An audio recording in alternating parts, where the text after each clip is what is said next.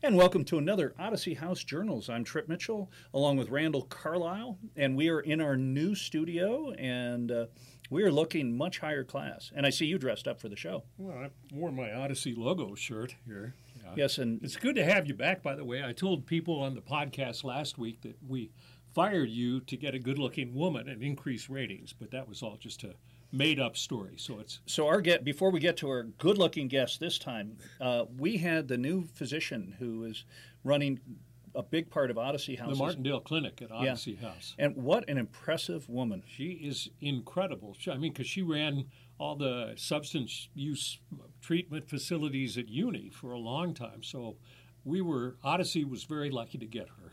So, so I met last week a plastic surgeon who charges. Ton- you don't look any better. Well, he wouldn't take me on. Oh, he okay. said it was a lost All cause. Right. But you know, and not to demean someone who goes out and makes a million dollars a year, but you know, if okay. you've got a chance, our guest from last week is she's, helping. She's dedicated. She cares. She legit. She, you know, it, that's why she got into it. Because I asked her the question. I said, "Why? Why didn't you do something like that, like a neurosurgeon or something, to make a million a year?"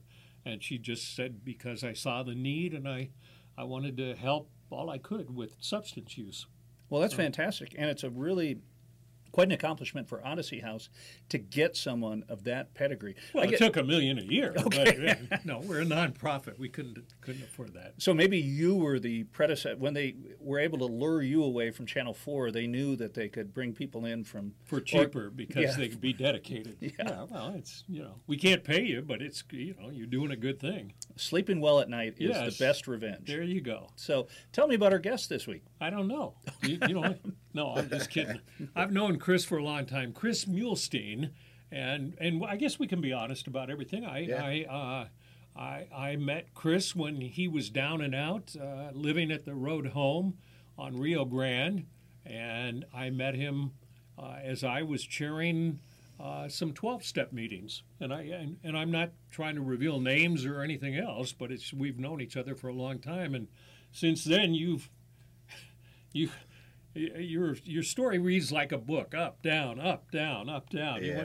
You, you, maybe you could just briefly you know when when when i first met you you were you, you were a, an obnoxious drunk yeah. down on Rio Grande. Full blown alcoholic. Yes. Yes, and, I was. And you're still an alcoholic, but you're yes. sober now. But yeah. are you still obnoxious? Still got that. Okay, well, not, not, like when he's not like when he's drinking, but that's true of most of us. Yeah. So maybe go through a little of the ups and downs. Okay, I met you and and you you would go through a little sobriety and then a little drunkenness and and yeah. you know you, you got beat up. Maybe talk about that a little down there what it was like living at the road home and living down on rio grande. It was hell. It's not a good place to be. It wasn't. I'm grateful for it but yeah it's not a good place to be. And i had my ups and downs alcoholic and a lot of things i'm not proud of but there's things I wouldn't change because hopefully I can help others with my experiences that I've had. And you got an interesting story how you became uh, just totally hooked on alcohol. The, the, I remember you telling the story once about that you had a legitimate job and you were hiding vodka or whatever. I mean, oh yeah, I was working at the hospital at IHC and I was drinking on the job. They didn't catch me till they found all the empty bottles up on top of my shelves behind my desk there. So yeah. Have you that ever thought about uh, throwing them away and hiding them? Clearly not. Yeah, I thought about it, but I yeah I didn't think about it. Okay. you lost. Your, I did it. You lost your job. You lost your wife. Yeah. You lost your house. And then the alcohol just shot up through the roof. I lost everything. So. And maybe recount that uh, the, the one experience uh, where you, that left you in a coma for a little while. Um, yeah, I was working down on the Rio Grande, and there was a gentleman that wanted to use the bathroom, and I was working on the bathrooms. They're the outside permanent bathrooms, and he got upset when I told him he couldn't use the bathroom. And he argued a little bit, and I said, Well, you can't use it, use the other one. He didn't want to use it to go to the bathroom, he wanted to use it to do his drugs. And I wouldn't allow him to do it. I was working on it, so I couldn't allow him to do it. And he left came back with one of his buddies, and then we proceeded to kind of argue and got in a fight, all three of us, and then two more guys came up and threw in some chains, and I got hit with the chains, and that's the last thing I remember. And then I just went out. Probably I don't know. Must have been ten minutes later, maybe. I don't remember any of it. And then when I went out, I was dead. They did CPR on me, and they got, you know, they got a pulse, and I don't remember any of it, but I went to Salt Lake Regional Hospital for probably a week, Mhm. and then I was up at U of U for oh, maybe three weeks, give or take a little bit, and that's when I woke up, and that's all I remember. I thought maybe I just got drunk and had one of those deals where I end up in the hospital instead of jail, and I seen my daughter had to come in. She was the next to kin. I was divorced, so they went and picked her up in Las Vegas and brought her in. I says, "What are you doing here?" And she says, "Oh, Dad, you don't know." And I'm like, "No." And so she showed me pictures of me. Oh. When I was on life support I- and stuff. You, you know, uh, I visited him when he was in a coma, and they suspected that he had severe brain damage and might not ever come out of it. So, You know, you know what's so scary about this story is that you hear about people getting in fights down at the Rio Grande area all the time and people getting hurt. And I imagine 90% of the people or 95% of the people who saw that story and heard about your situation said, the heck with it. You know, yeah. they deserve it. And the number, uh, Yeah. my percentages are high. No, but no, you're probably people- right. You know, he was down on Rio Grande, probably stigma. high on drugs or high on booze, and so yeah, the stigma. You know, I got Narcan three or four times. I think they're figuring it was an overdose, but they're like, he's not on drugs. You And know, so- you were trying to do the right thing, yeah, and you got the heck. Did they ever get those guys? yep, they got them, and they're serving their prison terms, How long are they in prison for? two to fifteen each. I had to go to court, and Do you feel like that's in some way, does it make you feel better? yeah, it does in a way. I don't really have any feelings towards them. To me, they're just not even existent to me. I mean, I'm not glad what they did or anything, and I'm just glad to be alive. I mean, I wouldn't have known any difference. I would just went to the other side and been there. But Yeah, hopefully we won't get a, the three of us get a chance to do a show from the other side anytime yeah, soon. no, be a, no, it, it would have giant viewership. Okay, that's good. from the. Exclusive from the other side. I, can you imagine? It'd- yeah, it'd be on Zoom. so, so No, this would be bigger than Zoom. and, and you and I have both suffered relapses because we're recovering alcoholics, and it's hard to believe some sometimes how dedicated people can be to drinking. Uh, Chris goes through all that, sober for a while, then suffers a horrible and, and you you stayed clean for a long time. Mm-hmm. How I, long? yeah, I did. I had like 14 months, and I was on the Vivitrol shot, and that helped a lot.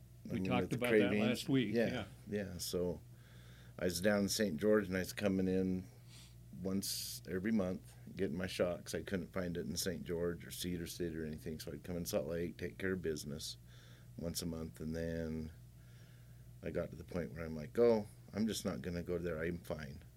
Huh. But that was my reservation. Danger. It was a reservation. It was. And every day I'd drive by that liquor store. And Then my car got out of alignment, and then it turned in there. It's funny how the uh, it, a lot of many alcoholics had the first Teslas. It could do one thing very well, and that's turn into a liquor store or a bar. it's it just did. It was hard the first time because I didn't want to, but I was you good. fought the wheel. Yeah, it's like oh, I'll buy a little bottle, but then oh, you know, if I buy a big one, it'll last longer. I don't have to keep coming back to the store. And you you're an ecologist too. You know, yeah, yeah, good buy. It's a Yeah. better buy, but it didn't last longer. You know, we- got we're we're laughing about this, but it's it's so typical uh, the way an alcoholic thinks. You know, and it, and and you can't. Can you define one reason other than your car veering off the road that you that you started drinking again? Um, I was all by myself in St. George, and there's really no excuse. I had that reservation. I know I had it when I went there. My friend Randall here told me probably not go. Don't do it. Don't go to St. Right. George, and I did. Stay with your Yeah. twelve-step groups, and stay with your Vivitrol, and stay with the people you who know and care about you. Yeah, and I didn't do that.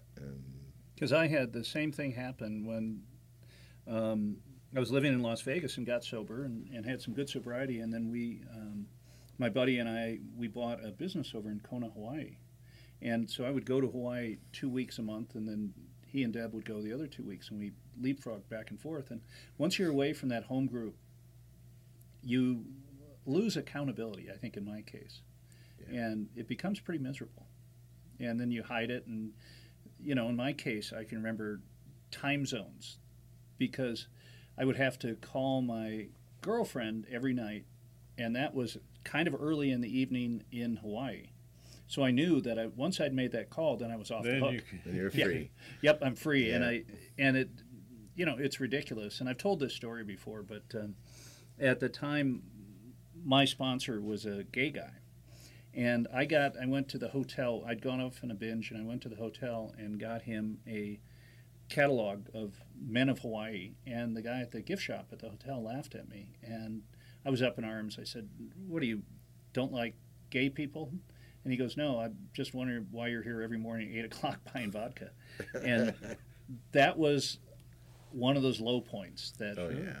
you know, and we all have them. And it the neat thing about recovery is we can talk about those things. Yeah. And I never thought that, you know, Randall and I'd have a TV show talking about our failings, but it's sharing those things that makes, if it helps one other person in recovery, it's well worth it. Sure. Yeah.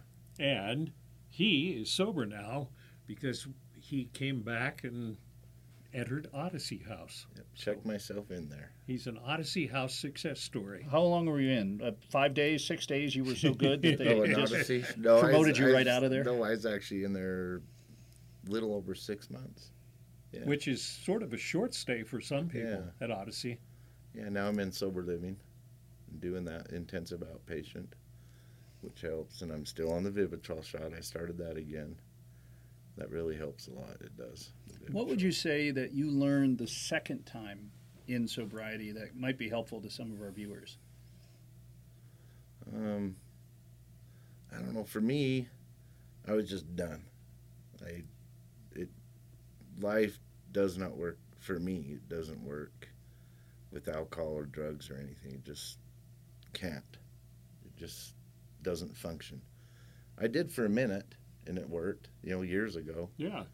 You know, we I, all I lived in Las Vegas too for I don't know, good chunk of years.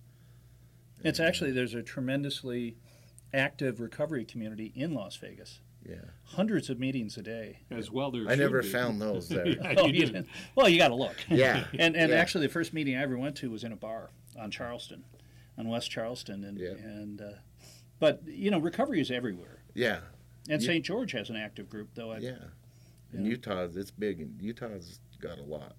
It does. One of the great things that I met Randall across the street from our studio over at AA, and we started doing this show. And what I've learned through this show is that there are a tremendous amount of people who grew up in the LDS faith and never had a painkiller in their life, never had a drink, and a lot of them got into addiction through a painkiller, maybe a back injury or that sort of thing. And when people all of a sudden who've never had a high get them, it it could throw people off. Hello, hi. yeah. yeah.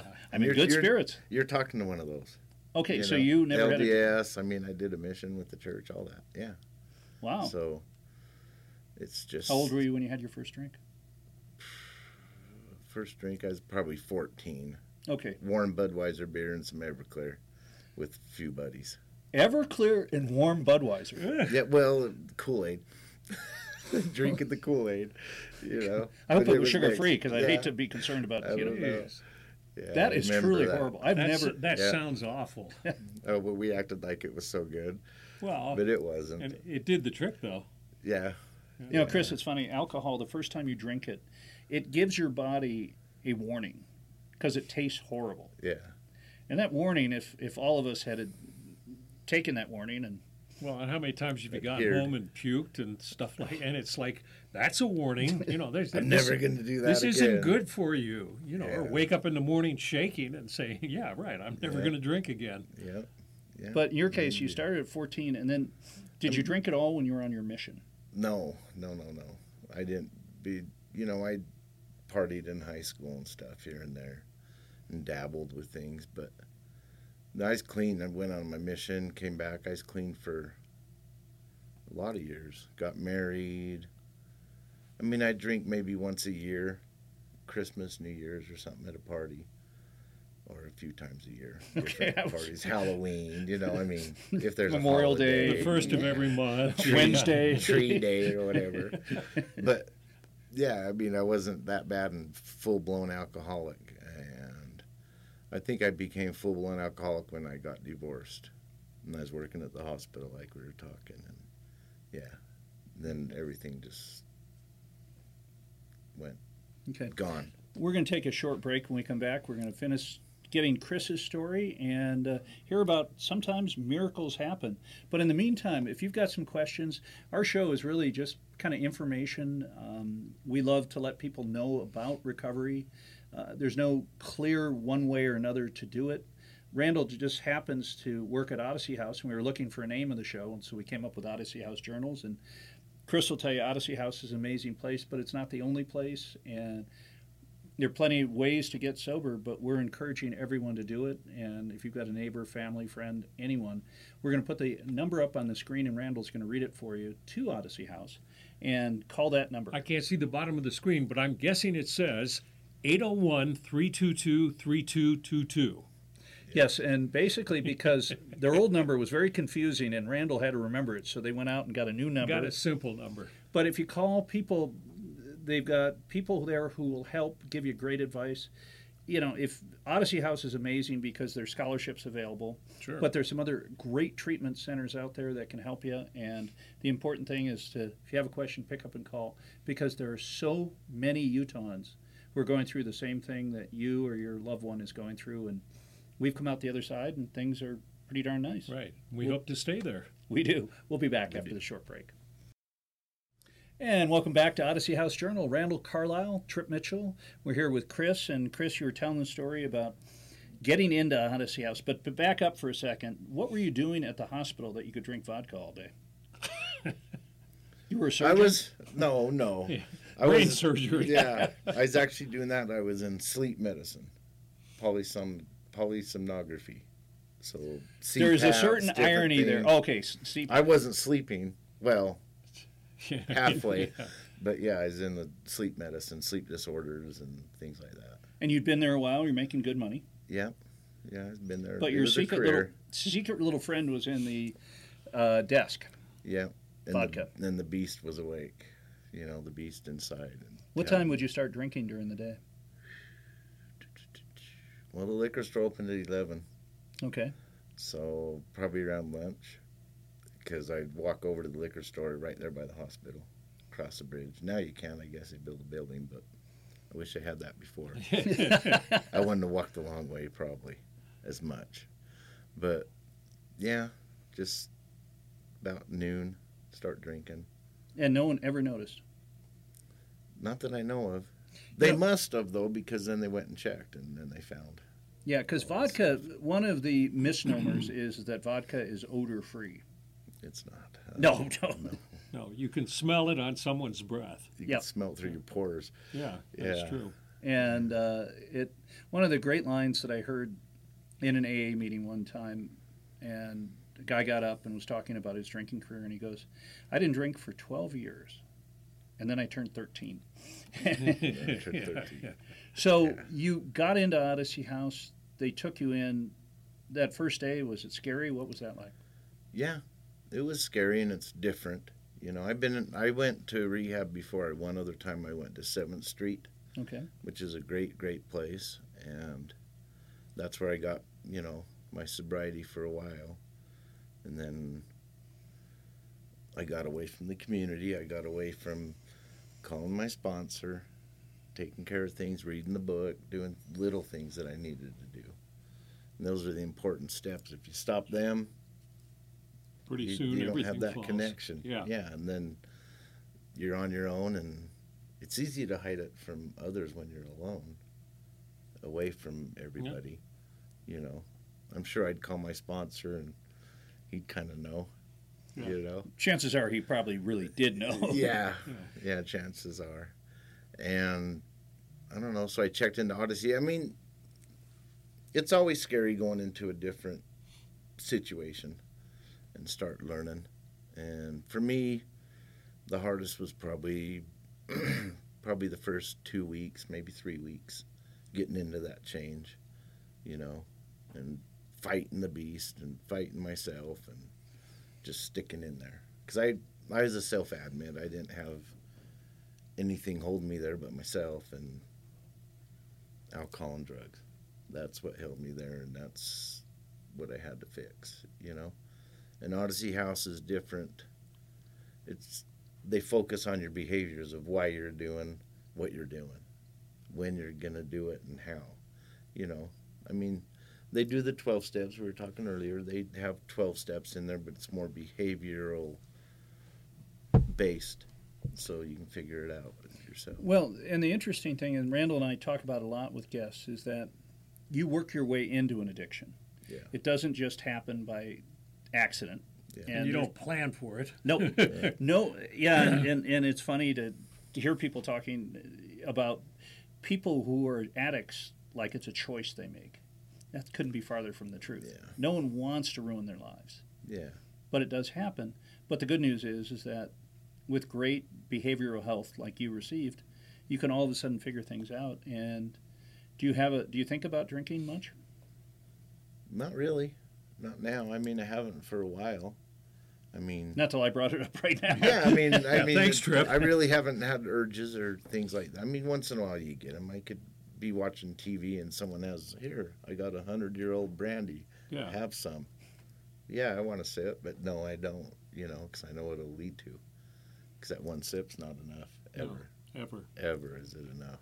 and he's on Vivitrol. And the, and the interesting thing about Vivitrol is and, and is it decreases your cravings for it. I mean, can you? I, I we've tried to figure that out because I asked you about that. Well, it really does, and I put it to the test when I was in St. George. You know, I'm like, okay, 28 days. You know, I've been 20. You know, when I started doing the dabbling and getting drinking again, and yeah, about 28 days, it's worn off of me.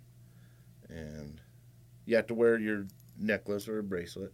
So, Why is that? so in case you have an accident, you know, because it blocks all your, is it the Opioid inhibitors? receptors. receptors that it blocks. And so if you were hurt and they give you pain medicine or something, it, it Would would do no work. good. So how Yeah, do they do no go about taking care of your pain? Well, they can do different medicines or they can, if they have to, I believe they can reverse the effects of Vivitrol. Really? Yeah, I've heard that. That's what I've heard. So I don't know. Let's hope You it know, never I heard happens. That, I heard that from an alcoholic, so I don't know. yeah. Well, that would be the first time that one alcoholic gave some misinformation to another. Yeah, That would be probably. the first time in the Probably. history of man. You know, it'd be like the dream, huh? Yeah. Reverse it. It- yeah, exactly. Let's let's get out of this thing. Yeah. So now you're in a you're in a kind of a recovery community where you live there. What did, what was your term for it? I'm sorry. Uh, sober living. Sober living. Intensive outpatient. What's that what I'm like? It's intense. No, it, it's it's relaxed. You have to you have to be dedicated, and you have to really want to be sober as as you wanted to be drunk or high. You know what I mean? And put that effort into it. But it's possible, and I just encourage everyone that has a problem if they're ready to go and check in somewhere. There's, like we were saying, there's scholarships that you know rehabs offer, and Odyssey does definitely. And they take Medicaid and all that. If you don't have insurance, you get in there, they'll get you on Medicaid. Um, the possibilities are just, they're limitless. There's more possibilities to get sober. Well, as many to get sober as there is to be high or drunk. There really Yeah, there are almost as many treatment centers as there are bars now. So There that's a- really that's a are. There good really sign. are. You know, you and know? the thing, the thing I think is that's encouraging about the whole treatment community is, in the old days, it, it, people would say, "Well, I want to get into rehab, but it's going to cost me thousands and thousands of dollars." And while you might not get into a posh rehab place, uh, you can, if you have no money at all, or no ability to pay, you can get into rehab and a good rehab program, one that would be like Odyssey or First Step or House of Hope or I mean there's a, there's a bunch of them that take Medicaid or scholarship people and so a lack of money is not an excuse not to get into treatment. Yeah. And that's than a, it used to be. yeah, and that's a really good point. And we, one of the really nice things about doing this show is we've met some amazing professionals in recovery business, and virtually all of them had been an addict at one time or another for something. And their empathy and their many of these people could be making tons more money in different jobs, but yet they feel pretty great about being in recovery. Has a purpose. Yeah, you're. yeah. You know, I was joking about the plastic surgeon in Hollywood who's doing a great job, but you know, if you've got a chance to wake up in the morning knowing that you're going to affect someone's life in a positive fashion, that's pretty good reason to get out of bed. Look at it like this: better sobriety or better boobs. Yeah. Well, which is more meaningful in life? Is, is Well- that is, that is this an open book test? Yeah. but it, it, you know, we and again going back to your guest, the brand new young lady who's Dr. now Paula Cook. yeah, Dr. Cook. I mean, we've got someone who's really out there to try to help people, and that's the important Yeah. thing. And the state of Utah, got to give it hats off to the state of Utah. The perception would be is this state would not be as generous as it is towards the rehab and rehabilitation community as they are, but they're doing amazing work. Yes, including the LDS Church. I mean, for, for years, I think there was a lot of denial that, well, none of our members are suffering from these these issues, but now they have their own, you know, they have their own The twelve step Renaissance and program, stuff, and, yeah. and, and and We and actually had an an AA bishop on the show one time who was in recovery. that's right. Yep. That's right. Which that you wouldn't have. And Randall, when the COVID nineteen thing started, he had a great line we used on the show. He goes, "When I moved here back in the '80s, if you'd have told me there was a time when the bar, excuse me, when the liquor stores are open, and the church is closed, I would have thought the world had flipped on its axis." That's true. Yeah, think of that. Yeah. But Chris, Yeah. thanks so much for being here. Really, you, you're a great guest, and you tell a wonderful Stay story. Stay sober, my Yep, friend. I will, and I encourage everyone to stay sober, get. Get help. And again, if you get a chance, please reach out, talk to someone. As Randall and Chris were just saying, the recovery community here in Utah is great, and we've met literally 60 people now on this show who are doing great. Doesn't stick for everyone, but boy, the vast majority, if you do the work, you get a great life out of it. For Randall, I'm Trip. Thanking everyone. Chris behind the dial this week. Lee is on another project, and we'll see you next time right here on Odyssey House Journals. Thank you.